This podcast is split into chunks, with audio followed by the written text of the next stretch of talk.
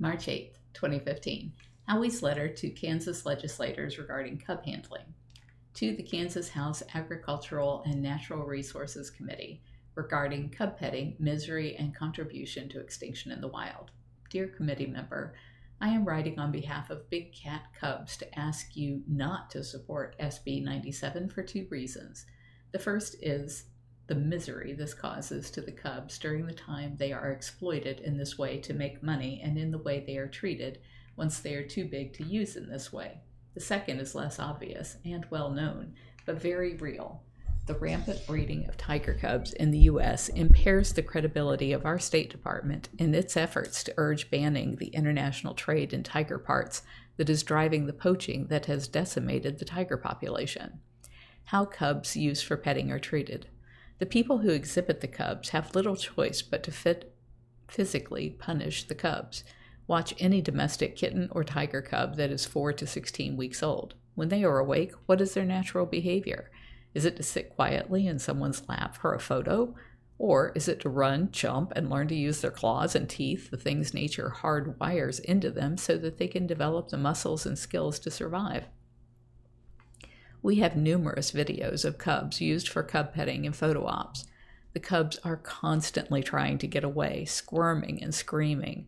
Others are so exhausted from not being allowed the significant amount of sleep they need that they do not even move when handled. In one video, we were sent cubs had raging diarrhea but were kept on display. In another, a cub leaped on a young child, knocking him to the ground.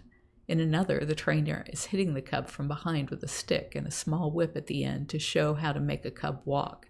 It is impossible to regulate how the cubs are treated because you cannot afford to have inspectors there full time. Being torn from their mothers at birth is a torment to both mother and cub. Being used for petting and photo ops and physically disciplined to make them more manageable and deprived of sleep is just a miserable life for the cub. But the mistreatment does not end there.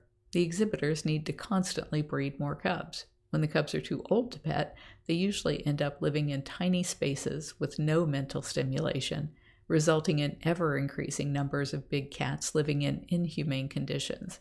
If you or your staff would like more detail on the misery caused by cub petting, please visit bigcatrescue.org forward slash pet dash cubs.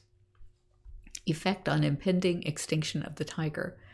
A recently published book, Blood of the Tiger, by Judy Mills, provides a Woodward Bernstein kind of expose on what is really happening in the international efforts to save the tiger from impending extinction.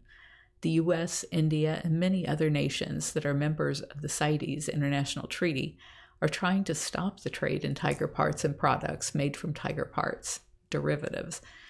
China is trying to sabotage those efforts. China has tiger farms owned by politically connected individuals that contain 6,000 tigers they want to slaughter to sell for their parts and derivatives. This trade drives the poaching that is decimating the estimated small population of about 3,000 tigers left in the wild. But when the U.S. State Department urges Asian nations to stop the tiger farm breeding and the trade in tiger parts, the Chinese point to the rampant breeding and the lack of tracking of tigers in the U.S. and ask why they should stop breeding in captivity when people in the U.S. do so freely. The trend in public opinion and state law is to not just ban contact, but ban private ownership altogether.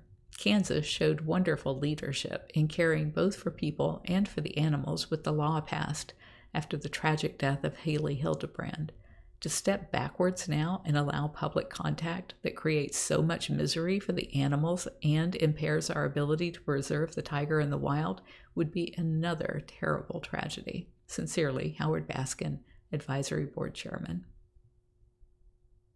I love that guy.